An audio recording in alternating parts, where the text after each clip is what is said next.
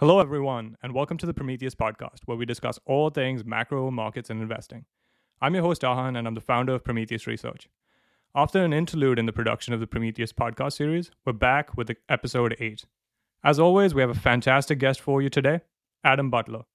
Adam is the CIO of Resolve Asset Management, which is a global asset manager on the cutting edge of systematic investment strategies. Adam and the team at Resolve are truly elite in their approach to systematic macro investing, so you guys are in for a real treat today. I fully expect this to be a masterclass in portfolio construction and asset allocation. I'm sure everyone will have a lot to learn. I know I definitely will. Adam, welcome to the show. It's great to be here. Thanks for having me. Yeah, happy to have you. Adam, to kick us off, why don't you briefly outline how you and the Resolve team approach markets and your broad investment objectives?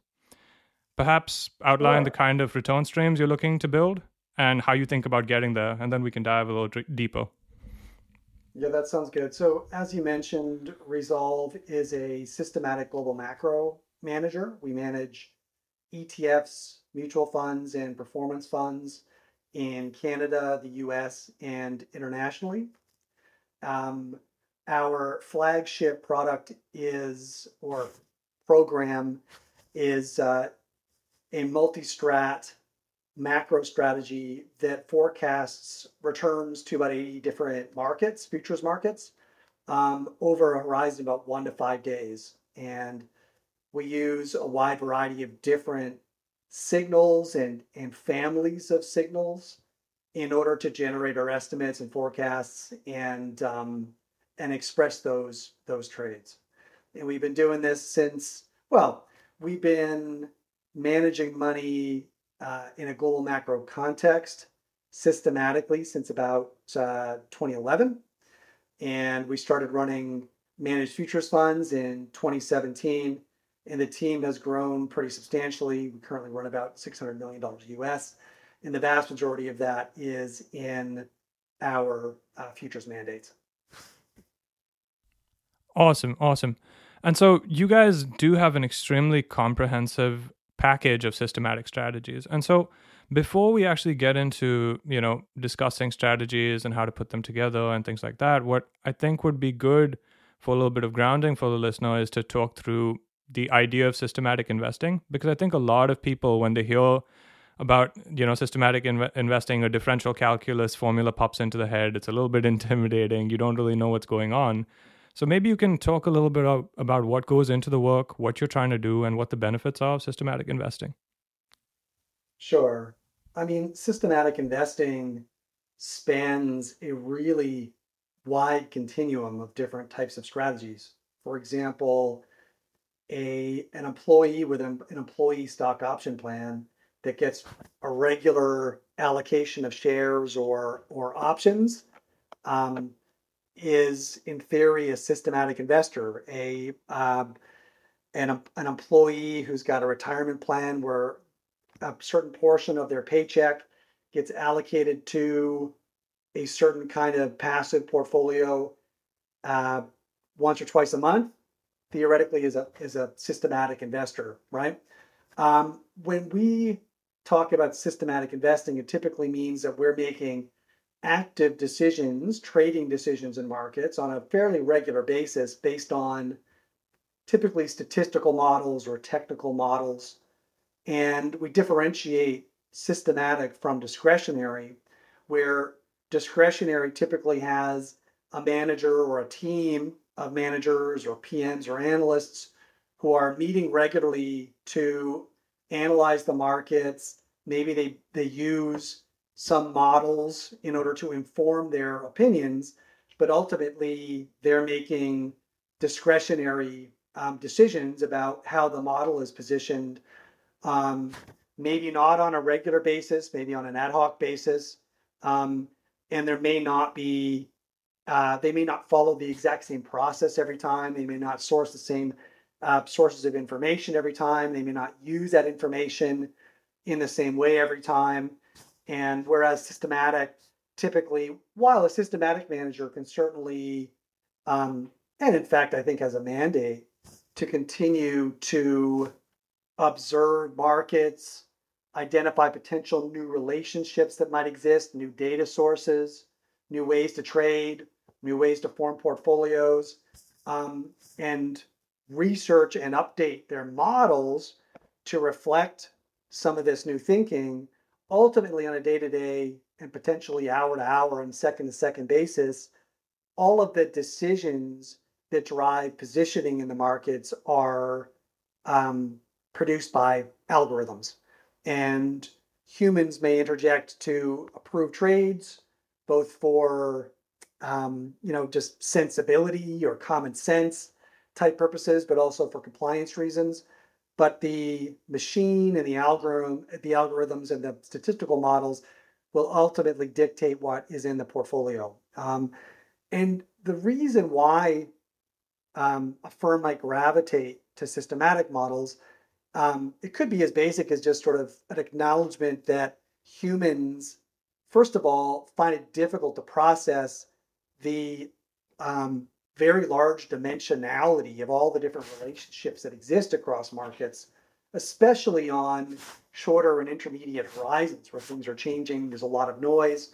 Um, but also because humans often bring to the decision making process lots of baggage. Maybe they didn't get a good night's sleep. Maybe they're fighting with their spouse. Um, maybe their child is going through something, um, or uh, maybe they, they're struggling with their position at work. You can just imagine there's a wide variety of different emotional states or contexts that a human might bring to the table from day to day and hour to hour that might affect their decision making. And a lot of the research on discretionary versus systematic decision making suggests that in many fields, like investing, systematic decision making typically dominates discretionary decision making. Um, though there are all there are always exceptions where a human monitoring markets might learn about something that has not yet been reflected in prices or understand a certain kind of risk that the market cannot effectively price and you know therefore the human might might need to inter, uh, interfere but mostly systematic managers are are run by by models and um, are pretty typically automatic Right, and and there's a there is a some amount of trade off, like you're like you're alluding to, right? That a human with a with discretionary ability to manage a mandate kind of is able to to some degree intuit and understand dynamics pretty quickly in current context, but your ability to systematize those dynamics is a lot slower, right? To to peel back your intuition, understand what it is you're saying. But I think that there is also an aspect of you don't know whether that intuition in real time has a positive expectancy, right? Does that resonate? Yeah. I mean, it's difficult enough when you've got a statistical model that trades every day across dozens of markets to determine whether that statistical model has positive EV, even though you've got a very large sample size. Typically, human traders can't trade as quickly um, as computers. They can't trade as often, they can't trade as many different markets because it's difficult for a human to have a strong view on the direction of across 80 different global markets. Um, so you're just not going to have the same sample size. So that's that's certainly one major problem. And because you're a human and you're affected by all of the things that we discussed before, you can't really go back in time and test your decision making, you know, the, the exact decisions that you would have made in every different historical context back through history. And so you don't have the data that might allow you to determine whether or not your discretionary process does have positive expectancy. I, th- I, think this is a this is a good jumping off point, and I think we've given a you know a good idea of what systematic investing kind of is, and so I think what you're trying to do broadly as a systematic investor is you're trying to, you know, you're trying to harness essentially three different types of return streams, which, you know, can be categorized broadly into, you know, beta, alpha, and somewhere in between alternative premium. And so maybe could you expand a little bit on this alpha beta continuum and how, you know, an investor navigates that landscape? Yeah. So beta and alpha and risk premia um, are largely academic terms. I think it's more useful for people to kind of think about beta as being just broad passive exposure to markets, right? Sometimes people talk about beta as being exposure to stocks. Other times people talk about beta the way that the original thinkers in the space um, originally sort of defined it as being exposure to global markets on a on a cap weighted basis. But really, beta is just general exposure to the stocks and bonds and potentially other instruments like currencies and commodities that are exposed to the inflation and growth dynamics that broadly drive long term market returns, right? So, beta you can typically get for free or almost for free, right? Um, diversified beta, sometimes you've got to pay somebody to um, do more thoughtful things with diversification or give you access to markets that are a little bit more esoteric to you know commodity markets or to certain types of derivatives for example that hedge against certain types of inflation. Um, depending on how broadly you think about diversification that beta exposure may cost you something but typically it doesn't cost very much. Um, risk premia is kind of maybe the next um, extension of beta. Risk, risk premia are, are a beta of a different color, where they're broadly understood and, and published and formalized in academic research. Uh, in theory, you know, someone with a reasonable background in finance and uh, programming could develop models that would allow you to get exposure to these risk premia. And these risk premia are typically, or alternative premia, are typically derived from um, either types of risk that are not typically considered risk that is priced under a traditional investment framework. So typically, investment um, risk is defined as volatility, right? So a an asset that is more volatile should require a higher return in order to entice investors out of a market with less volatility and therefore less variability in what your wealth is going to look like from day to day, month to month, and year to year into a market with higher volatility or higher variability of what your wealth is going to look like from year to year. Um, whereas, you know, alternative premia sometimes derive their um, their returns from the fact that investors also have preferences that price different kinds of risks. So, for example, maybe investors don't like to experience a lot of experience returns that are really different than most of their peer group, right? And that might arise from, uh, or that might give rise to an alternative premium. Uh, other alternative premia exist, for example, because, well, let's look at the carry premium. So in carry, you have a group of typically speculators in futures markets that will take on risk from the producers of those commodities.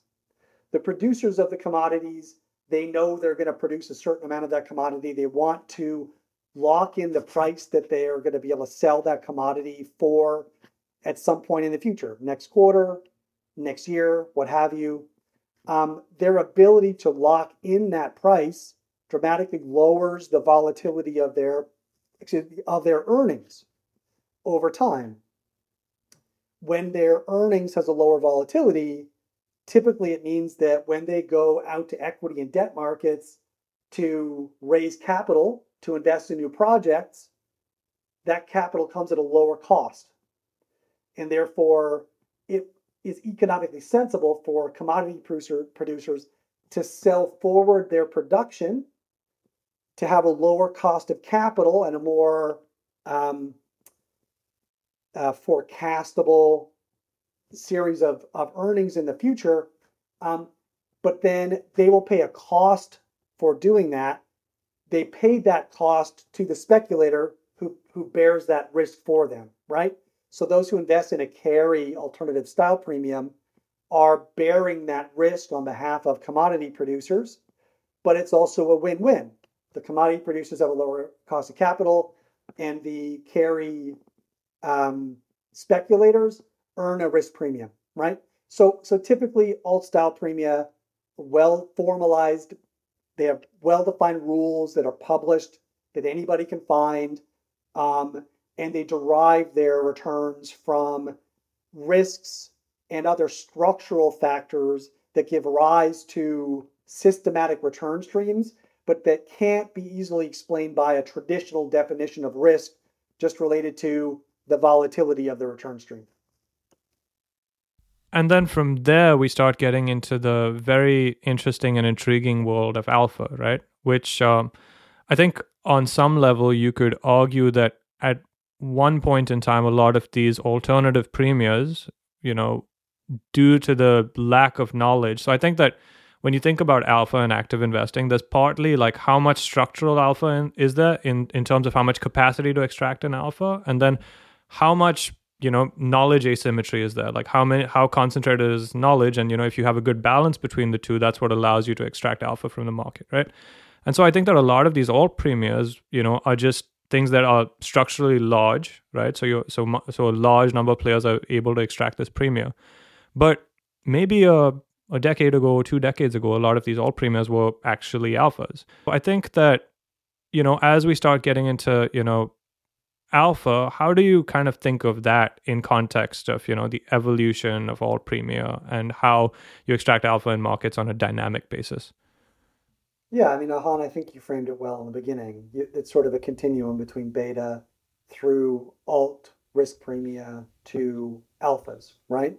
And I, I actually wrote an article many years ago called alpha is in the eye of the beholder. Mm-hmm. um, and it and it nails exactly what you just said right um, if you're an unsophisticated retail investor, then and, and you have no way to run a diversified carry strategy uh, on your own, then a manager that is running a diversified carry strategy looks like alpha to you. It's not something you can access. Certainly, you can't access it cheaply. You can't run it by yourself.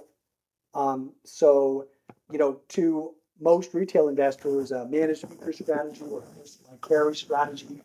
Um, most long, short, or market neutral kind of strategies uh, look like alpha to them, right? If you're a sophisticated pension plan or sovereign wealth fund or endowment, um, you probably have the capacity to be able to hire a quant team and develop your own alt style premium strategies and run them in house, right? So there's no cost above the cost of you know the trading and commissions that you pay and whatever the um, marginal cost of the salaries of your investment team. There's a, there's only a negligible cost to a large institution for running many um, of these alt style premium strategies, right? Now, importantly, 10 years ago, there was no published literature on the carry premium. There was very little published literature on most alt style premium strategies. So um, you had to have some experience in the markets or some intuition or be able to do your own research in order to identify these alternative sources of return. And that looked a lot more like alpha, right?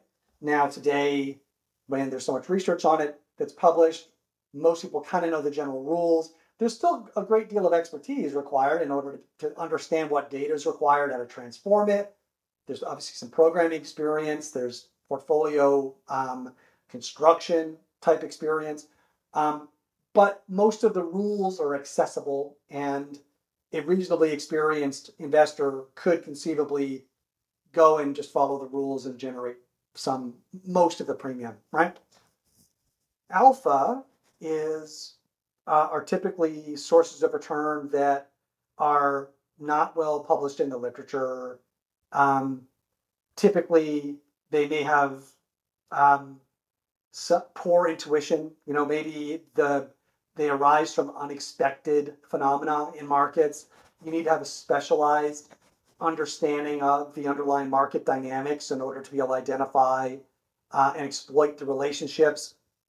Um, sometimes alpha is a function of uh, just higher levels of analytical competency. Maybe you you know you've got a set of PhDs on your team or mathematicians on your team that are able to scrutinize or analyze um, data that lots of people are already using, but use that data in a different way. Maybe instead of using linear models that are typical in um, the formalized alt style premia uh, strategies, you're using highly nonlinear models or more sophisticated techniques to model the response functions, that type of thing. Um, maybe you're relying on much more sophisticated infrastructure because you're, you're trading at a, at a higher frequency and there's skill therefore in you know co-location trade monitoring trade management at such a high frequency that kind of stuff right um, so there's there's a wide variety of different dimensions to where you can source alpha and oftentimes like my my uh, partner mike likes to say alpha lives where you don't want to go so you know it's an it's in uncomfortable esoteric areas of the market uh, it's employing techniques that are hard to understand, maybe the underlying models. You can't look into them and know exactly how they're operating.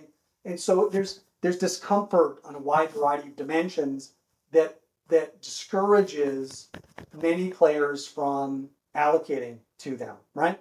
So they and they often have lower capacity, right? So, you know, the more you go into pure alpha, um, oftentimes each of the individual alphas have limited capacity. And if you want to run a high capacity alpha program, you need to run them on a wide variety of alphas on a wide variety of markets. And, and that way you can generate more capacity and you know a lot of the more successful alt style premia or, or alpha style businesses run on a wide variety of markets with a very large ensemble of different potential alphas, and that's why they're able to run several billion dollars. Right, and I'd like to kind of highlight the, the the capacity issue because I think you know a lot of people, especially when you know you're listening to a more systematically inclined podcast, there's always uh, the the hints of alpha and the you know kind of the the wink and the nudge kind of about this is you know how we're thinking about alpha, but there's never ever an explicit discussion, and this is the reason because most alphas, especially if they're, you know, high quality alphas, tend to be constrained in their capacity. And so the more, you know, knowledge that you have around this subject, the more flow this alpha will receive, which actually compresses the alpha over time.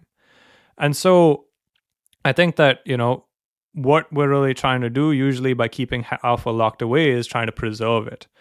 And, you know, I'm I'm sure that you and I can really get deep into alpha and i'm sure the listener would be very excited to hear all about that. But i think uh, like all things we have to go through the progression of things. So maybe we can start by kind of uh, go, you know circling back. We've laid out the landscape you know between alpha alt and beta. Maybe we can start with kind of the beta landscape. So i think what i've always found very unique about you guys at resolve is that you have a really keen understanding of the macroeconomic intuitions that drive betas. And so maybe you can, you know, kick off our discussion on beta by talking about what are the principal drivers of returns and like why are you trying to find balance between those drivers? Sure, yeah. Um, I want to caveat something that you that you said about um, how alpha is typically perceived to be scarce and beta is typically cons- perceived to be abundant, right? And you know, if too many people are chasing the same alphas, then the magnitude of uh, of that alpha is probably going to shrink over time, right? I think what's missed by many people is that that's also true of betas, right? So, you know, if the government or if the banking system creates um, an enormous amount of liquidity and that liquidity has um, is not being utilized in the in the economy through investment, then it needs to flow. Needs it, it, it stays somewhere. It stays in the financial system, right? And as it stays in the financial system, it needs to be invested in something, right? People don't just don't they don't hide it under their mattress. They keep it in the bank or they keep it in money market funds or they invest it in bonds or stocks.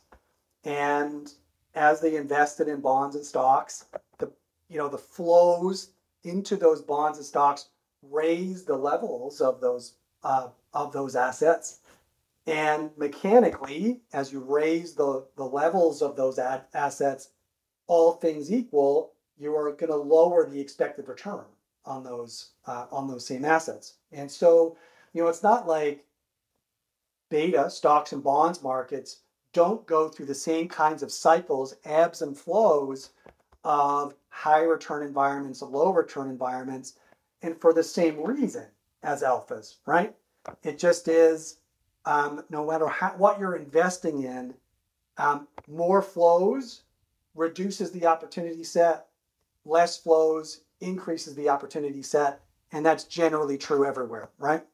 So um, sorry, just to I'll interject. There, yeah, so yeah. You can, you can because uh, I, I only only to interject because I we're in violent agreement on this subject, and I spent some time thinking about this. And really, you know, I think that you know the returns on any asset really just boils down to do these two things because when you invest in an asset, you are being compensated for a risk, even if it's an alpha, even if it's really high quality, high Sharpe ratio, you're still being compensated for taking on a risk and you are being compensated by another party's losses in some way, shape, or form. And so there is a balance between the amount of information asymmetry and the amount of structural asymmetry there is in the buyers and sellers of the asset. And so as a result, betas, I think this is, you know, when I reflect on beta, beta is just something that has an immense amount of capacity relative to other styles of investing. And so I'm in total agreement. I agree. Yeah. So let's let's leave it there for now. Yeah. So what drives beta returns? Mm-hmm. Right. Well, um, there are some really good books out there, but they end up being under are underread and underappreciated. Um, so let's acknowledge that over time, higher risk, higher volatility assets typically require a higher return. Lower risk assets typically require a low return, right? So one of the drivers of uh, return is the underlying risk. Um, the question is what drives changes in returns over time, right? So at any given moment in time, investors are looking at the opportunity set and um, they are pricing what they currently see. So, you know, um, they're, they have a certain outlook for growth. They have a certain outlook for inflation. Um, their outlook for growth is going to inform the trajectory for expected earnings. It's probably also going to factor into their models for inflation and therefore um, bond yields. And so at any given moment in time, both bonds and stocks, every market, everywhere, um, is largely priced based on the market's current forecast for inflation and growth. So, when do asset prices change? Well, they change when the realized trajectory of inflation or growth deviates from the expected path that had previously been priced, right? So if there's a shock higher for some reason in growth, there's a larger GDP print than expected, a real GDP print than expected. There's a shock higher or lower in inflation in terms of, you know, pick your favorite inflation metric, and there's a, a, a surprise higher or lower. That affects everybody's um, expected trajectory for growth and inflation, and then they will adjust asset their mix of asset prices to reflect reflect that change in trajectory, right? So the major drivers of changes in asset prices over time are changes, unexpected shocks to growth and inflation, right? What's important to understand is that different asset class categories mechanically respond to shocks to growth and inflation in very different ways.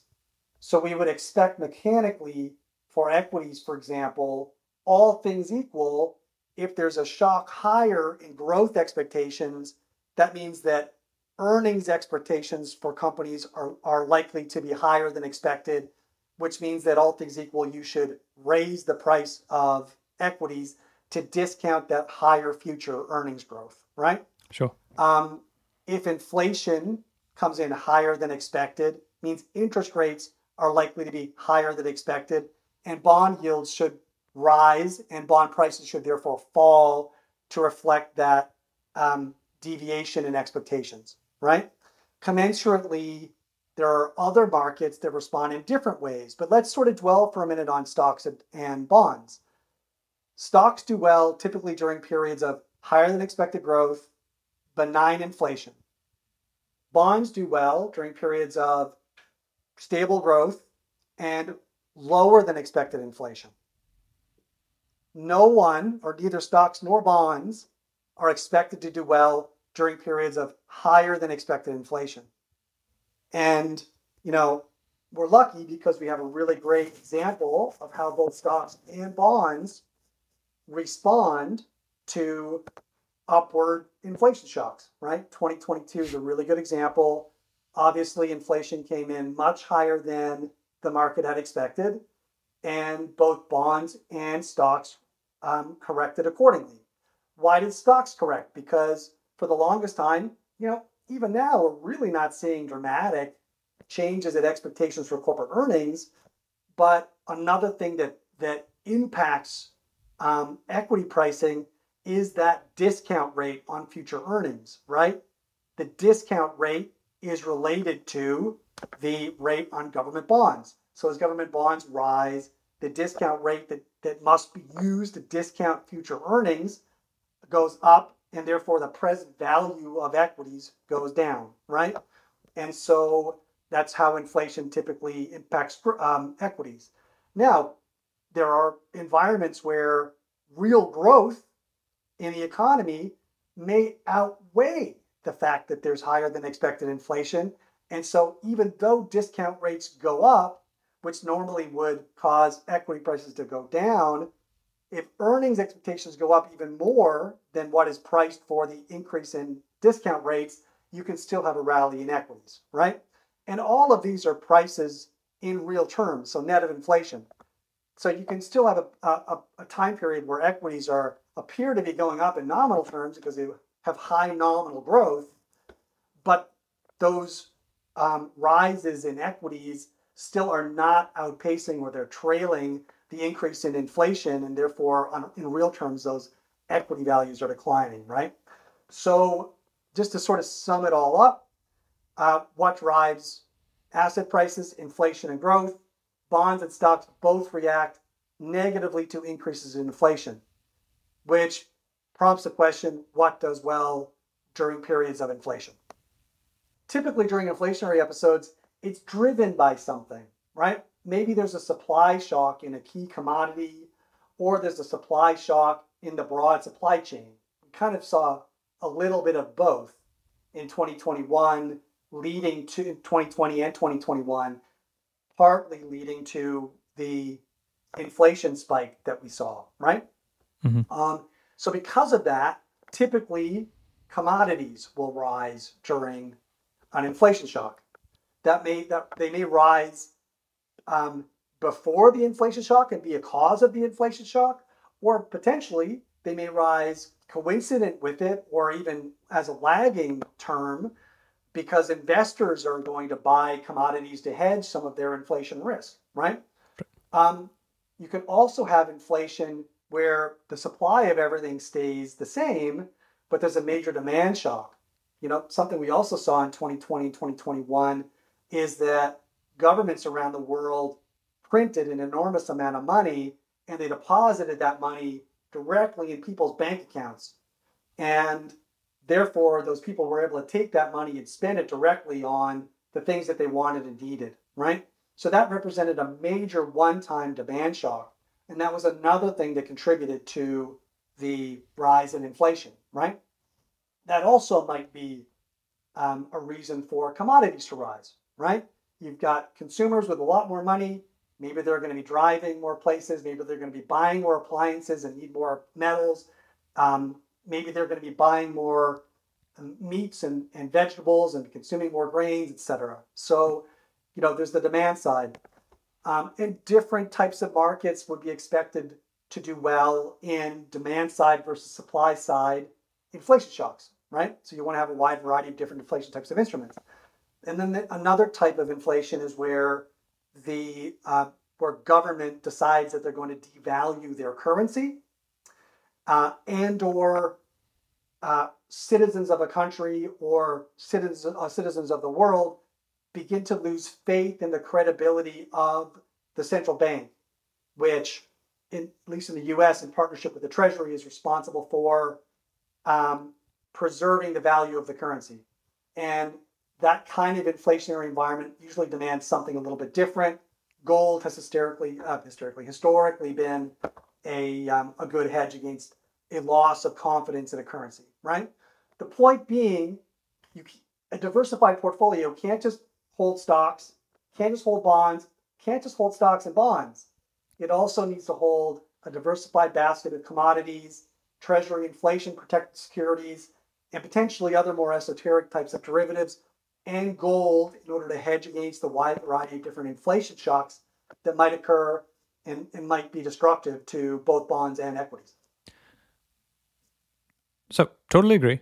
Um, and I guess there are two subsets, right? Uh, two subsets of questions that come to mind.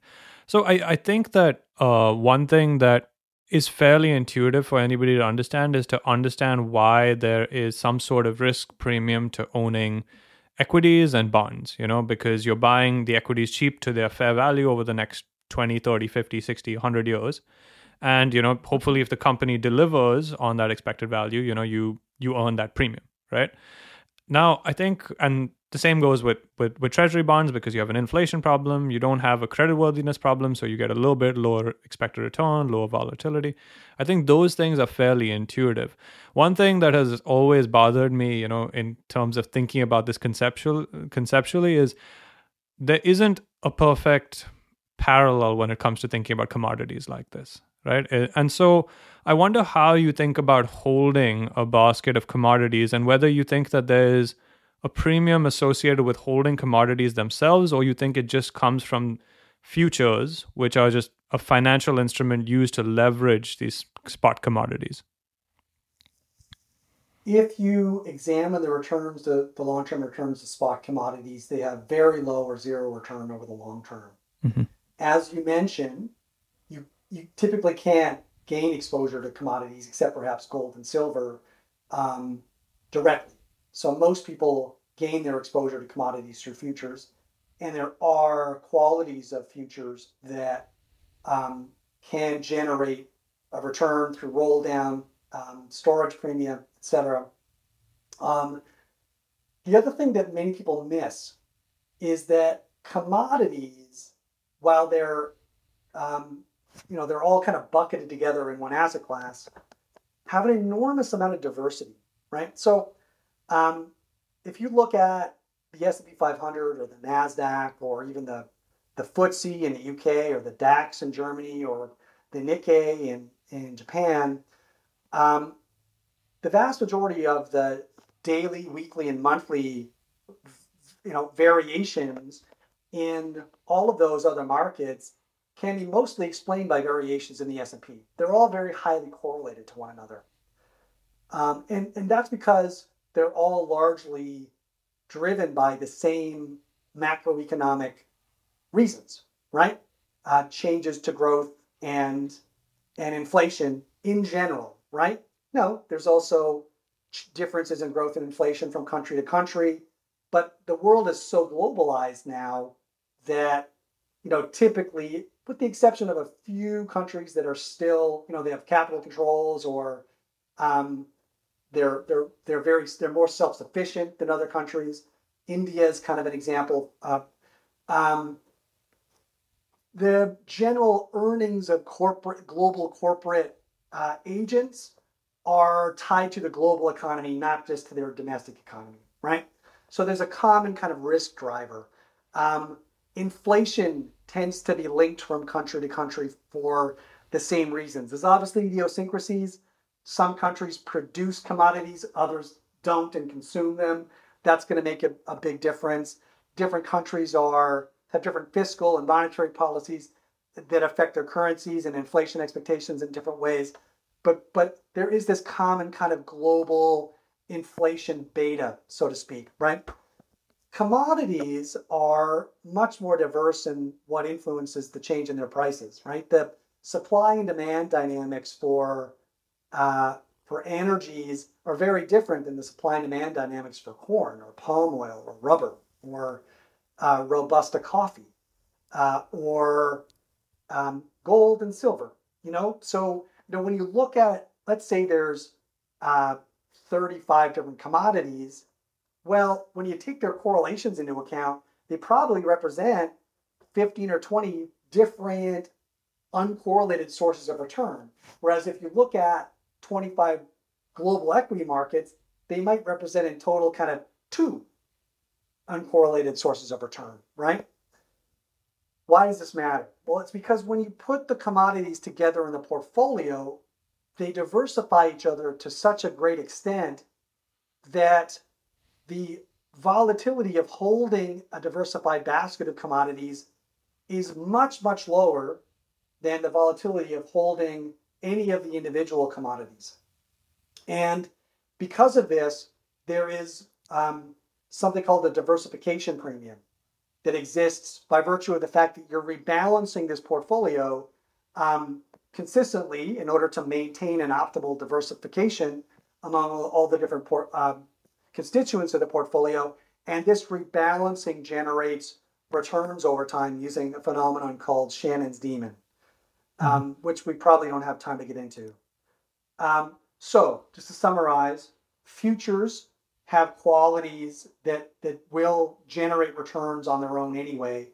And when because of the diversity of the of the commodity space, when you hold them all in a portfolio and rebalance them regularly, they also generate returns. We wrote a paper called um, the rebalancing premium uh, a year or two ago, which quantifies the size of this commodity premium at the same level of volatility as equities and shows that it's approximately the same as what the uh, long-term equity risk premium has been. So, you know, there's there's every reason to invest in a diversified basket of commodities alongside uh, equities and bonds. Importantly, though, you can't just hold them all in equal weight in the portfolio because they have very different risk profile. So you you front ran my my next question, which was, okay, I'm sold commodity is extremely diversifying within themselves and then within the broader portfolio. There's probably a futures risk premium. Um, and there's probably a cash recapture element with owning commodity futures, right? So between these three, I'm sold. I'd like to buy them. Do I just one third of my portfolio in each one of these things, find a decent commodity manager? How do you think about that problem? Well, yeah. So when you put a diversified basket of commodities together with a diversified um, set of global equity indices, for example, or a diversified basket of global stocks, uh, along with a diversified basket of bonds, what you see is that commodities are about 50% more volatile than equities, and equities are about uh, three times as volatile as, as a global bond index. And so if you just hold them all together in equal weight, then you have a phenomenon where we like to say the lunatics run the asylum, where equities and commodities are gyrating so much from day to day and week to week that if you look at the uh, gyrations of the bond returns, you can barely see that they're moving, right? And what that means is that even though the bonds are moving at different times for different reasons, and are very uncorrelated with the stocks and commodities, they don't have an opportunity to express their unique character.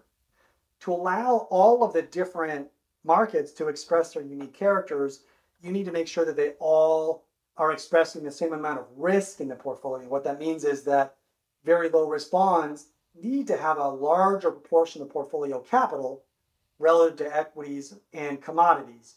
And if you if you structure that appropriately, then all of the different markets are able to express their unique properties and are able to make the portfolio pretty darn resilient to most economic environments. The exception is, of course, an environment where uh, global central banks surprisingly make cash a lot more favorable relative to holding risky assets. And that, at which point it sucks capital out of risky assets of all types and into cash instruments, obviously raising the value of cash, lowering the value of risky risky assets. Right. And so I think that begets the question, um, if I've if I've already got this portfolio that, you know, is well balanced, well diversified across geographies and, you know, well constructed, why do I need to go further? And you know you you got to the heart of the matter which is that even this well diversified portfolio has limitations. And so you can tell me what if you think this characterization of this kind of portfolio is correct. Essentially you're picking up a global economic cycle risk premium in in in some sense.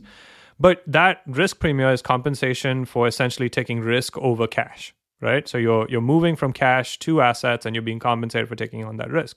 But at some time at some point in the economic cycle you have to pay the piper the, that that risk comes to fruition. And i think that that's really what brings us kind of to the alternative premia world isn't it? Yeah i would say that um, if you're invested in a diversified portfolio of global equities global bonds and global commodities you know maybe you loop in some inflation protected securities um, you are very well hedged against economic cycle risk. What you cannot hedge against, I mean, so that portfolio doesn't go up in a straight line. So why not? Well, one reason is because there is noise trading in the market, right? So there's people that um, actually don't have any edge, but they're constantly turning over their portfolio, or maybe they're having to sell for structural reasons, like you know they need to go buy a house or they want to consume something or they need to go on they want to go on vacation or they're retired and they're pulling money from markets. Um, so so you've got people that are coming in and out of the market from day to day in general. You've also got sentiment risk. So the market goes on these phases of from you know irrational exuberance to irrational pessimism and that causes a fluctuation that is uh, largely random and, and, and difficult to price. Um, but none of those th- those should typically kind of balance out over over intermediate horizons.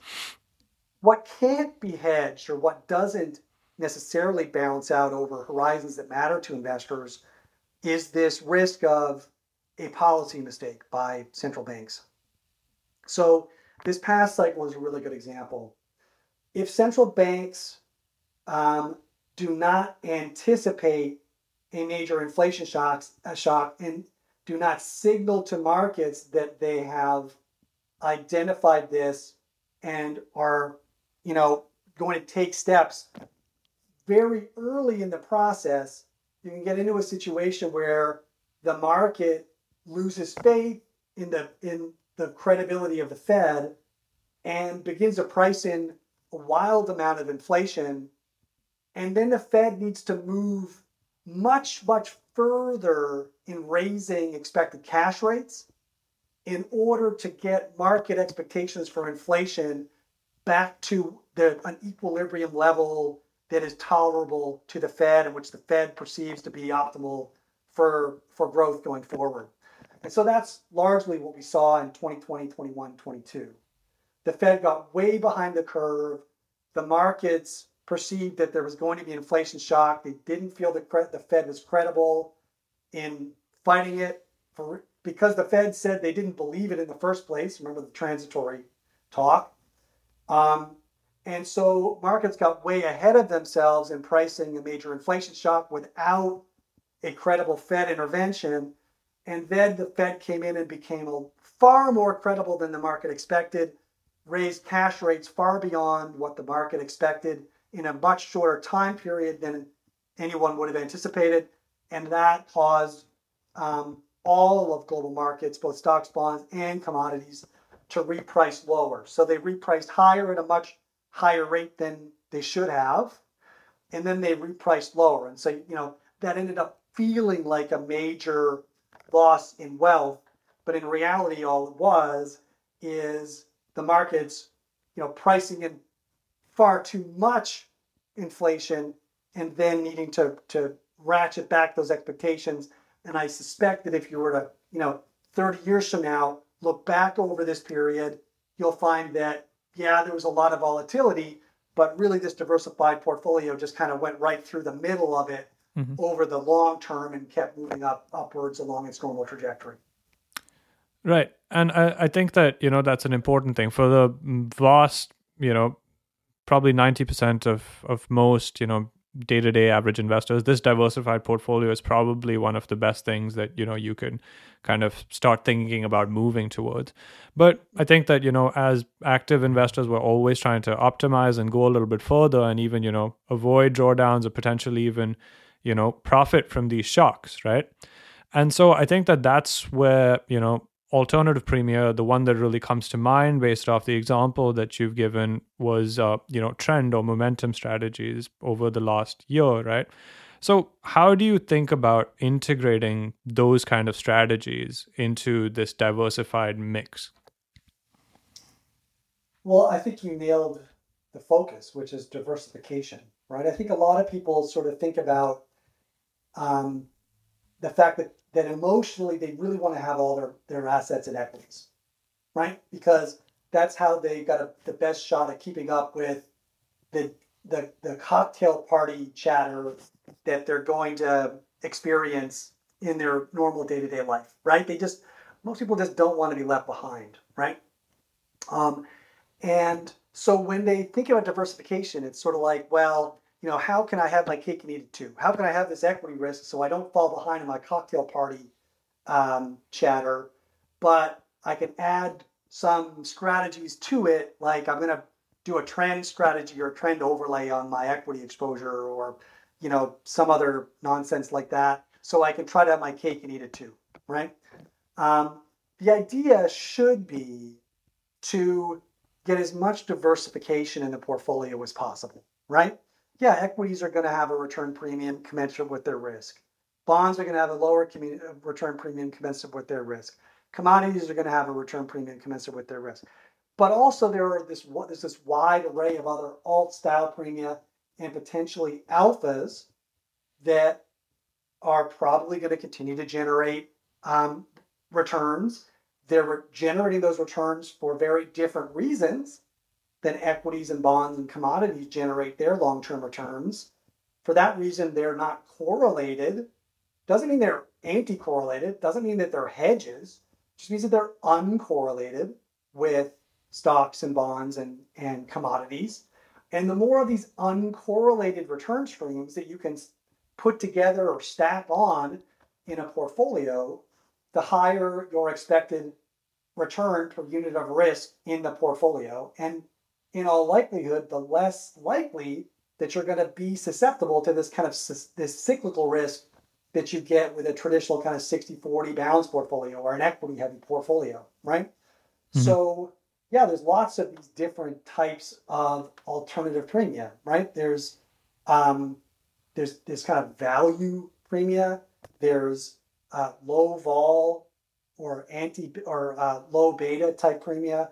There's momentum or trend or carry or uh, seasonality or relative value or skewness or there's a wide variety of different types of alternative strategies that you can allocate to that you know you've got pretty well as much confidence in their ability to generate long-term performance as you do in stocks and bonds and commodities but they're just uncorrelated and therefore every one that you add to the portfolio makes it more efficient and makes it less likely to underperform your require the return that you require to get on that portfolio in order to achieve your financial objectives over your finite investment horizon. Right. And the way I think that we, you know, think at Prometheus, the way we think about generally these alt premia, they're they're all different versions, at least the directional strategies. So essentially the ones that go long or short something. There are volatility strategies, which is a separate area of discussion. But I think that generally you're you're trying to do one of two things. You're trying to allocate either pro-cyclically with an asset or you're trying to allocate in some way counter-cyclically with an asset. You only essentially have two options. And so what you're trying to do while you do these things is also you're trying to extract some amount of premium which is not related to market risk.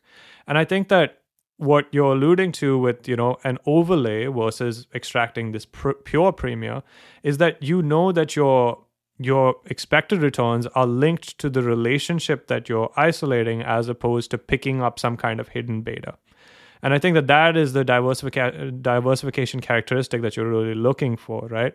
You're looking for a set of things which, if you know, an ideal world, you can create a a combination of pro-cyclical and counter-cyclical strategies that both have positive expected value and these are, can be extremely meaningfully diversifying to an existing beta portfolio. And i think that leads me into a concept that you guys have talked about a lot which i found you know very interesting and eloquently put which is this idea of ensembles. So maybe you can you know expand on that idea a little bit. Sure. I mean as as we discussed in the beginning you know even quantitative strategies that are derived from statistical models with active trading. Let's say you're gonna you're gonna trade every day.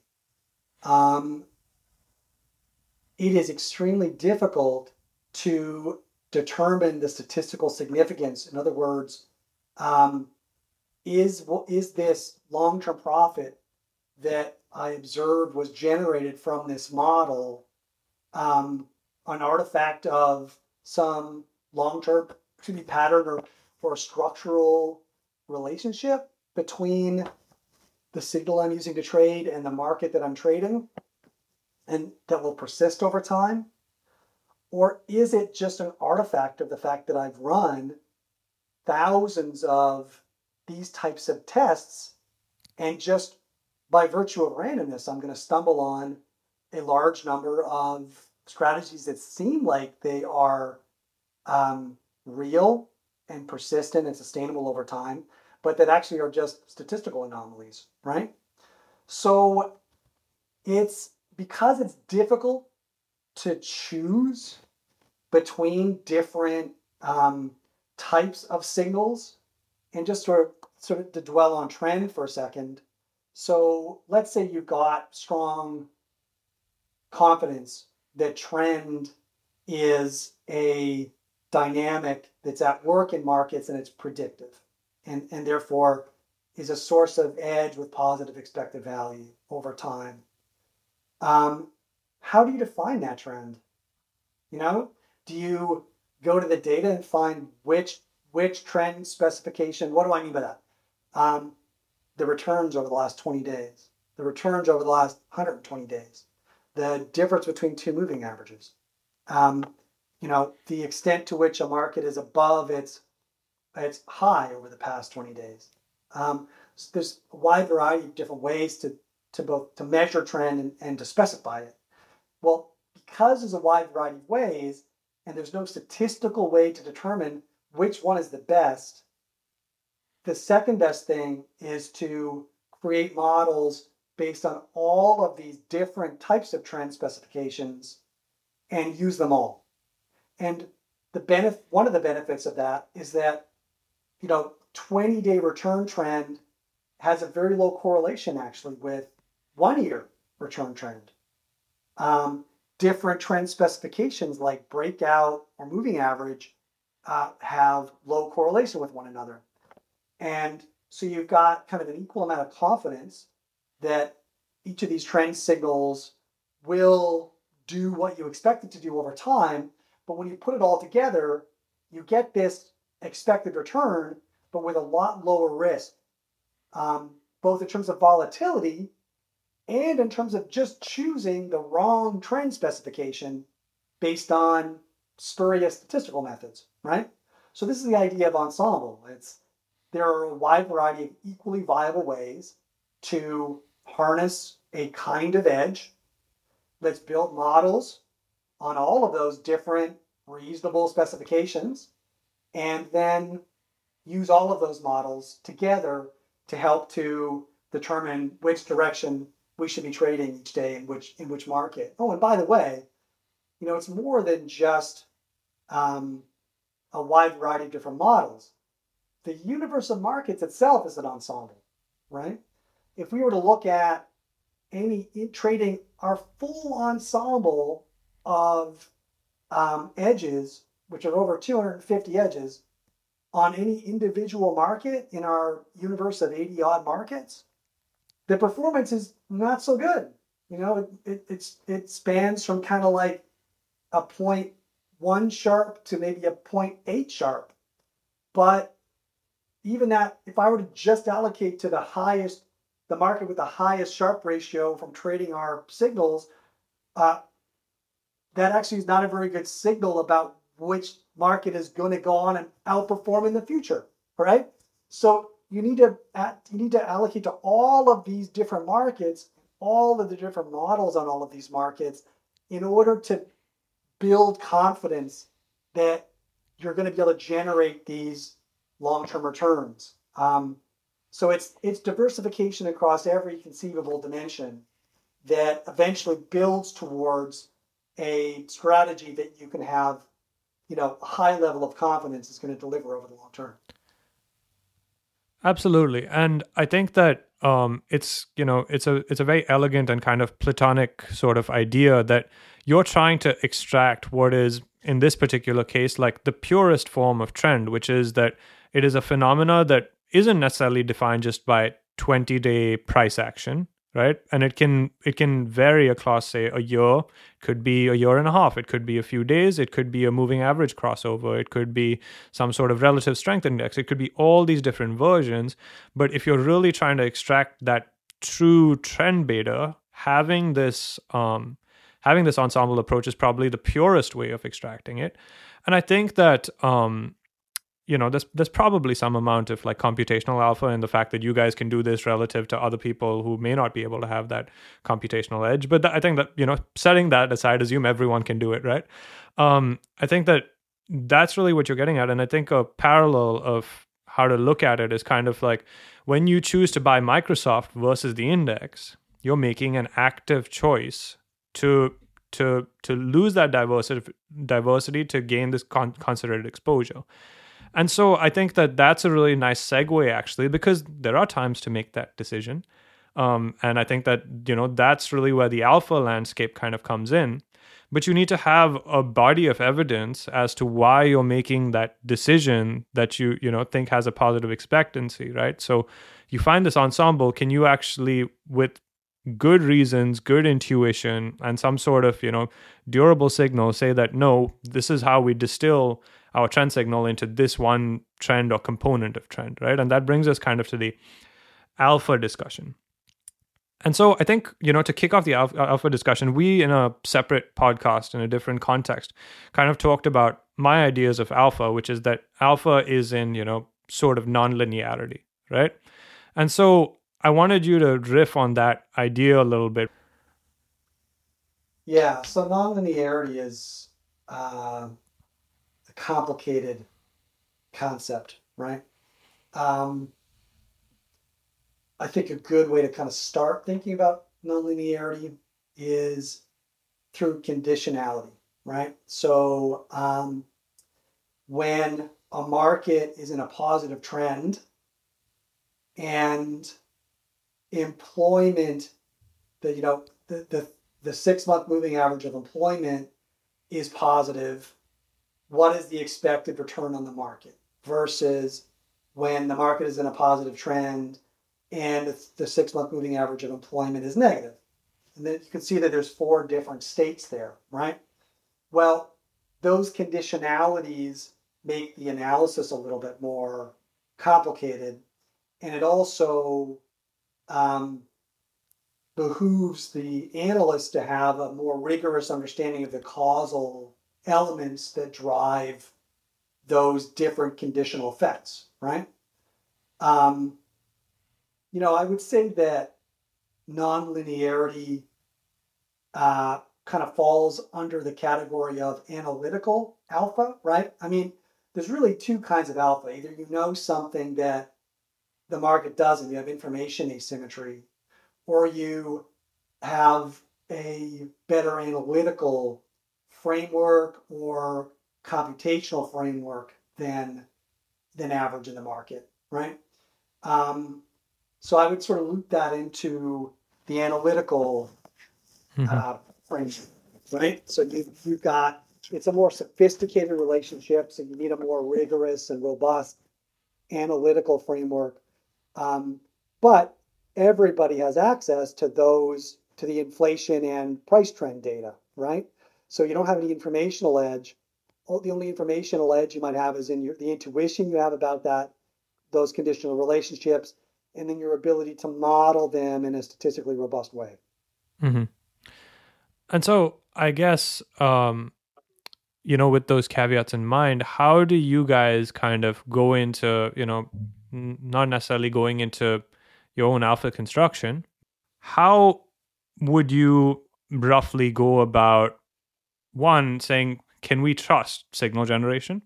And two, how do you go about kind of thinking about maintaining signal integrity over time and understanding whether your edge has kind of disappeared or been compressed? Because I think that that's the whole pursuit of alpha, right? It's a dynamic process. Yeah. So I mean that that's a black hole Yeah. that we we could spend the rest of our lives discussing, frankly. Yeah. Um, well, let's start with the idea that we have an intuition that past price changes in past price uh, inform changes in future price over the next few days, maybe weeks. Um, but we don't know how past price informs future price. So you need to derive a model that's going to use the value of past price to forecast the price movement over some forecast horizon, let's say over the next five days. um, to think like a data scientist, you say, well, I'm going to take some segment of my data and use that segment to build a model. The model will, t- and, and there's a wide variety of different models that you can use. Um, you can use linear, linear models, you can use nonlinear models, and if you use, well, there's a variety of linear models and there's a, a much, much larger variety of nonlinear models, right? So you need to choose some different models. You might choose a variety of different models. Ensemble your model types.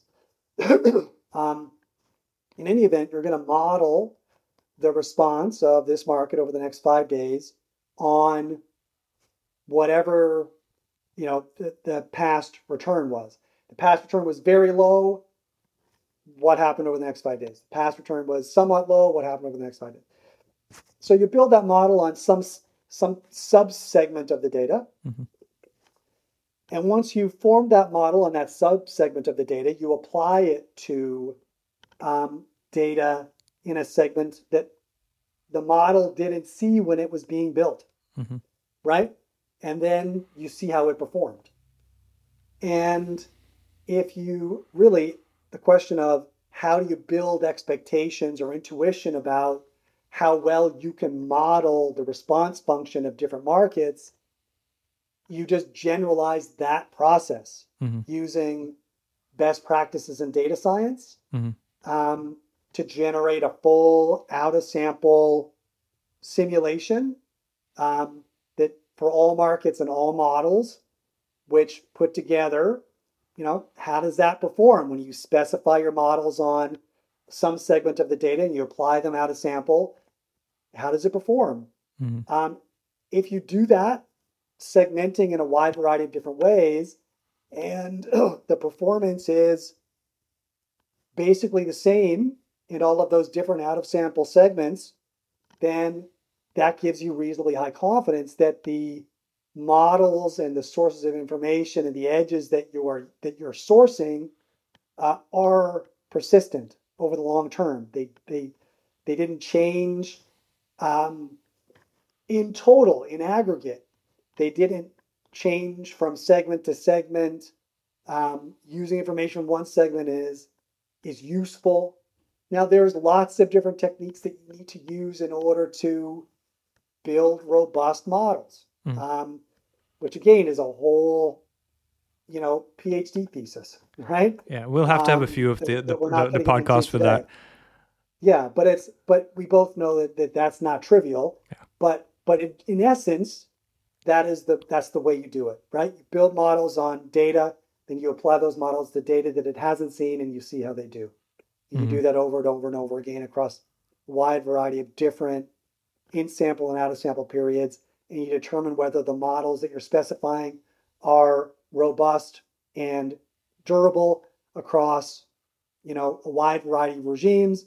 If you're if, if some of your signals are detecting regimes then it will also tell you are the signals that you're using to detect regimes do they uh, sustain are they durable across a wide variety of regimes? A challenge with regime detection especially sort of economic cycle regime detection is that you have such a small sample size right you've got you know even if you go back to the 1980s you've got what seven eight nine Yeah, Economic 1980s, you probably have five. yeah yeah, um, if you expand that to you know used to be that europe had a, was on a slightly different cycle than the us Yeah. you had a emerging market cycles so you know maybe you can kind of subsample test but you can mess around with something in the cross section or something right? like that, and but no, I, I'm all too familiar with the small samples problem in in in economic data stuff. It's uh, it's what I spend most of my time trying to figure out how we can kind of you know expand that out. Um, but yeah, no, I, I totally agree with with everything you're saying. I think that the last kind of uh, to kind of loop the discussion um, is when you're packaging these alphas, right? I think that sizing is a little bit different than sizing beta because when you, you you get into the world of alpha, you do get into the world of conviction, right? And so, you know, what is it in conceptually that you guys think about in terms of in terms of conviction sizing versus just risk sizing, which is probably, you know, something that's more for beta and conviction sizing is something if you, you know, have a constant edge where you which doesn't exist, but if you had a constant edge that you would size based on conviction, how do you balance those two?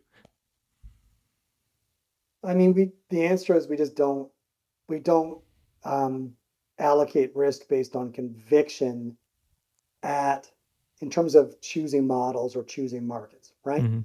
The trades are allocated by the conviction of the underlying models, right? Mhm. But trying to determine which models or models trading on which markets to trade is a hard problem, right? Now, how you size kind of alt style premia versus, you know, global market exposure. I mean, I will say that even for US equities, which everybody seems to feel like is the most sustainable, reliable, durable um, risk premium, you know, you do have 30 year stretches where the real return is zero and real and 30 year stretches where the real return is 15%, right? A 30 year stretch is, uh, you know, a 50% longer than many retirement horizons and about as long as most people have to save in their working lives. So, you know, this is even for equities, the most robust, reliable equity market in the world. You know, there's still an enormous amount of variability in what we've observed historically in those returns, right? Um, I personally don't have any more faith in the performance of equities or bonds or commodities than I have in global trend or global carry or you know the other uh, alpha sources that we harness which is why i you know i personally am of the opinion that we should have you know equal risk allocated to global equities global bonds global commodities global trend global carry global value global relative value global seasonality blah blah blah as many different um, alpha sources as you can find.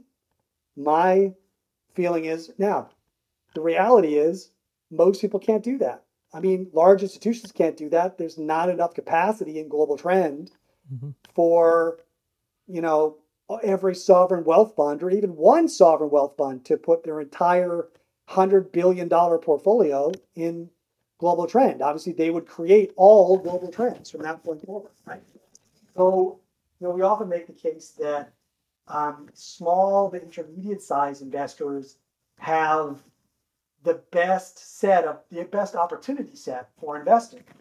The small institutions, sort of the sub billion dollar range, probably has the widest opportunity set, they're they've got enough capital to afford to hire, you know, a team of relatively sophisticated people to choose managers to identify the different sleeves that they want to allocate to to monitor the portfolio, et cetera. But they're not so big that they can't really allocate a substantial amount to a wide variety of these alternative premium, right? Um, so again, really, my answer is always diversify to the maximum extent that is practical and sensible. That is that that's sage advice. So I think um, you know we've we've kind of covered the entire spectrum spectrum of all the different types of return streams that you can invest and kind of you know giving you broad strokes how you can think about combining those. Uh, one of them is to go over to Resolve, um, and I think uh, in that you know with that framework in mind, I think that we can start talking a little bit about what you're seeing today based off how signals are firing and what do you really see in the current context? You've already talked a little bit about, you know, the equity picture and how you don't think that's very good. What do you think over, you know, what both first reflecting, you know, looking back before looking forward, we can kind of reflect a little bit on the importance of the approach that you've laid out in kind of dealing with, say, like the last year, and then looking ahead, what you think is really important for investors to think about in a potentially kind of stagflationary world. Yeah, my general case as we look out over the next three to five years is that inflation will sustain um, at an above average rate. But the even higher conviction position is that inflation is going to be much more volatile over the next three, five, maybe 10 years than what we've experienced over the last 30 years. You know, you've got, you know, the last 10 years, especially sort of prior to 2020, basically every major economy was had benign inflation. If anything, it was sort of the central banks fighting disinflation. And therefore, they had, a, central banks had a lot of options and they were allowed to act in a coordinated manner because, you know, the global economy was behaving in a coordinated way. Looking forward, different economies are now experiencing different levels of inflation and growth, different levels of capital and um, and other, you know, um, major economic accounts related to their economy are, are impacting how different economies are experiencing um, growth and inflation dynamics. And it's going to be harder for central banks to coordinate their actions to manage the inflation and growth dynamic. So, you know, I think this inflation volatility and this um, inability of central banks to act in a coordinated manner is going to, to, to lead to a lot more fluctuation in things like um, global interest rates across different regions, global exchange rates, and global growth rates um, which probably means that you're going to have to have an allocation to a more nimble, dynamic portfolio um, over the next decade in order to be able to achieve your long term financial objectives.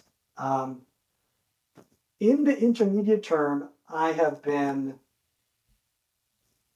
continuously leaning towards a more resilient economy than many economists have been uh, forecasting, largely because the gargantuan amount of stimulus that was dropped directly into bank accounts in 2020 and 2021 still has not nearly um, run through the financial system. There's still an enormous amount of excess savings sitting um, now, it has moved to a very large extent from consumer balance sheets to corporate balance sheets, as we sort of probably should expect via the Kalecki equation.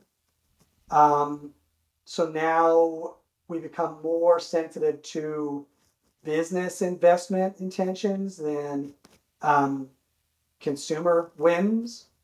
but there's still an enormous amount of excess savings that that can be put to work in the economy and because corporations have such a large amount of excess savings and it's commonly held that it's difficult to find skilled labor the evidence seems to suggest that companies are more reluctant to, to lay people off even if they have lower growth expectations. Um, and as a result, we may see persistently low unemployment, persistently higher than expected um, wage growth.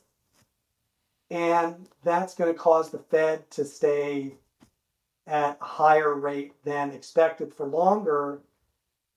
And it's also going to complicate the tools that they use in order to determine when they should pivot and raises the likelihood that they stay higher for longer than they should have, which will lead to a deeper than expected recession and potentially a financial crisis. What what what are you? How how does that resonate with your current view? I I think uh, for in in large part it does. It resonates with kind of how we're looking at things. I think that you know with our being really close to kind of the sequential data as it comes out and things like that, I think that what we see is a situation where the profit pressures will eventually elicit, you know, a weaker labor response. But I think that where you're suggesting we get to, right? So I think that where you're suggesting we get to, where we're in a situation where inflation might be stubborn into a decline in employment with profits, you know, contracting, and the Fed, if they make that hard choice of, you know, keeping interest rates high, will be a very difficult environment to navigate. I think we agree on where we're going to get to. I think just the way we're tracking things, we see the the pressures aligning for contraction in GDP starting later this year and so um, a lot of it a lot of the the the gap between perhaps where you think on timing versus where we think on timing i think just boils down to the severity of how bad earnings can get over the next two quarters. And so we we think they're going to get decently bad but we don't you know usually the you need between 15 and 25% of an earnings contraction to cause a meaningful impact on labor. And um, you know we can't necessarily claim high certainty on that number being achieved. And so i think that you know watching that profit picture and if we get that meaningful profits contraction um, we'll probably get to that point. And and and that's really like what we're watching for now. Because uh, i think that the, the really important thing for you know and and this is more like a, a cycle alpha kind of discussion which i think is a, a separate thing but um, what what you have to think about when you're when you're constructing like a strategy around the, those dynamics is that the like every alpha you're compensated for taking on some kind of risk right and the the risk you have to take on in this particular case is that your your tracking of the mechanics is going to pay off and so by the time uh, you know this is something i've been stressing with a little bit of getting a bit of uh, feedback about this, like negative feedback about this. But I think that what, what you have to think about is by the time you actually see labor markets weaken, most of those opportunities in markets will already be gone. And so the risk you have to take on is that your dynamics may not play out, and that's just life, I guess. Um, but but that you know those are my broad thoughts so i don't i don't think we actually differ that much i think it's just a you know question of the relative timing and where we're going to because i think the destination is same um you know as we wind down adam i i'm wondering you know i know that you guys have been really forward looking in the sense that you guys have been prepared for a long time. Like you guys have been thinking about all these different environments and things like that. Has there been anything though meaningfully that you felt over the last year experiencing this stagflationary nominal growth kind of environment that really changed in your process or your thinking or how you're thinking about you know preparing for the future? We've put some time into seeing whether there's value in conditioning our signals on some um, major macroeconomic variables and uh, so far that seems to be uh, there seems to be only benefit sort of at, at the margin on that. Um, so from a, I mean, from a modeling standpoint, we're constantly looking at new sources of edge, new markets to trade, new ways of modeling, new ways to form portfolios, new ways to manage risk, etc. Um, I would have I would have said three or four months ago that I would expect equity markets to be a lot lower. Mm-hmm. Um, I've been surprised by the resilience of equity markets, but I also, and not that this influences how our models trade at all, but um, but what I what I think I may have missed was just the enormous stockpile of cash on on corporate balance sheets, and even if they don't see an opportunity for investment, with that amount of cash on balance sheets, you could have a major earnings recession Mm-hmm. while companies are massively cashed up and companies begin to implement huge buyback plans. Mm-hmm. Like, you know, it's it's it's it's just an incredibly complicated dynamic to navigate. I think at the moment. Yeah. And um, so, you know, I'm I'm glad that our investment decision making doesn't doesn't rely on me having to navigate it at the moment. Now, I don't have, you know, we don't we don't use the, the same extent of of economic tools and, and series that that you use. Um, you know, we use very different. We we let the markets tell us what it's expecting. I, I like to say that the way we invest is kind of like um, you know you're, you're viewing the markets from a, a very large number of slightly different perspectives. You're viewing it in infrared and at the x-ray spectrum and in the visible spectrum. And like you're viewing it from as many different angles as possible but ultimately you're relying on the positioning of market participants to signal where markets are likely to go next. Mm-hmm. um, and I think what's been so challenging over the last six, eight months is that the market itself is so uncertain. Mm-hmm. It has no idea what to do or what to expect and how to position. And so it's just been largely noise traders who are dictating movements and patterns in, in many markets. And that means that any strategy that relies on markets to derive its signals is going to be noisier than, than usual. Right, and I I think you're also getting at you know I've um I've I've often thought about this like this is one of the hidden benefits of maximum diversification, right? Especially when you net out maximum diversification within one portfolio, it's almost as if you're getting the voice of you know to you know just kind of put this in popular context like you know you're getting warren buffett ray dalio and george soros to all opine on your on your portfolio at the same time right Yeah. and and they're not just opining, but they're you're seeing you're you're experiencing their flows. right A lot of people like they say one thing and invest some completely differently, but but the flows and the prices don't lie. right right and yeah so I, I think that that's really like a big benefit. And i i i, do understand the, the challenge that, that that you're talking about in this current environment because you have so many um i think that as we talked about this this liquidity kind of infusion both into the economy and you know through fed operations has been so um complicating to you know market dynamics and also the various flows pushing markets in various ways that you do have you know market based signal is you know kind of in in you know the confluence of factors that are kind of pushing them in opposing directions. And so i think um we talked about this in a in another context but is this kind of moving you guys towards you know higher cash allocations and things like that? Is is that what you're seeing We are seeing higher cash allocations because our models are not detecting um, market structures that, that would typically indicate high conviction trades. mm-hmm. So, yeah, I mean, uh, since July, August last year, on average, we've had very low gross exposure. And, mm, you know, that just, for the most part, reflects the fact that a lot of the opportunity that we're seeing is either you've got different models kind of saying, oh, I see this, but this other model saying, oh, I see that, and kind of offsetting one another, right? Because they're viewing noise from a variety of different angles effectively, right? And it's all sort of canceling each other out. Um, and but you know, to the effect that there's been been noise trading, you're paying commissions and you're you know you're paying trading costs, and it's, so it's a bit of a slow drift lower.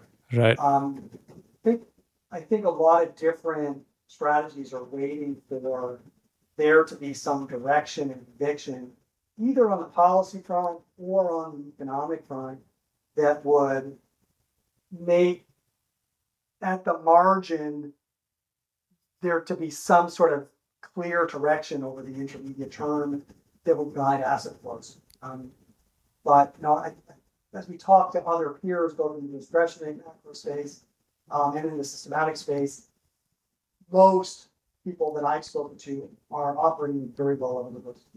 Mm-hmm. Because from a discretionary standpoint, it's noisy and uncertain. From a systematic standpoint, the markets are telling you that the market participants perceive it as noisy and uncertain. So this is a reasonable rate of position. Absolutely, Adam. I totally agree. Um, I think uh, I think this is a really good place for us to wrap up.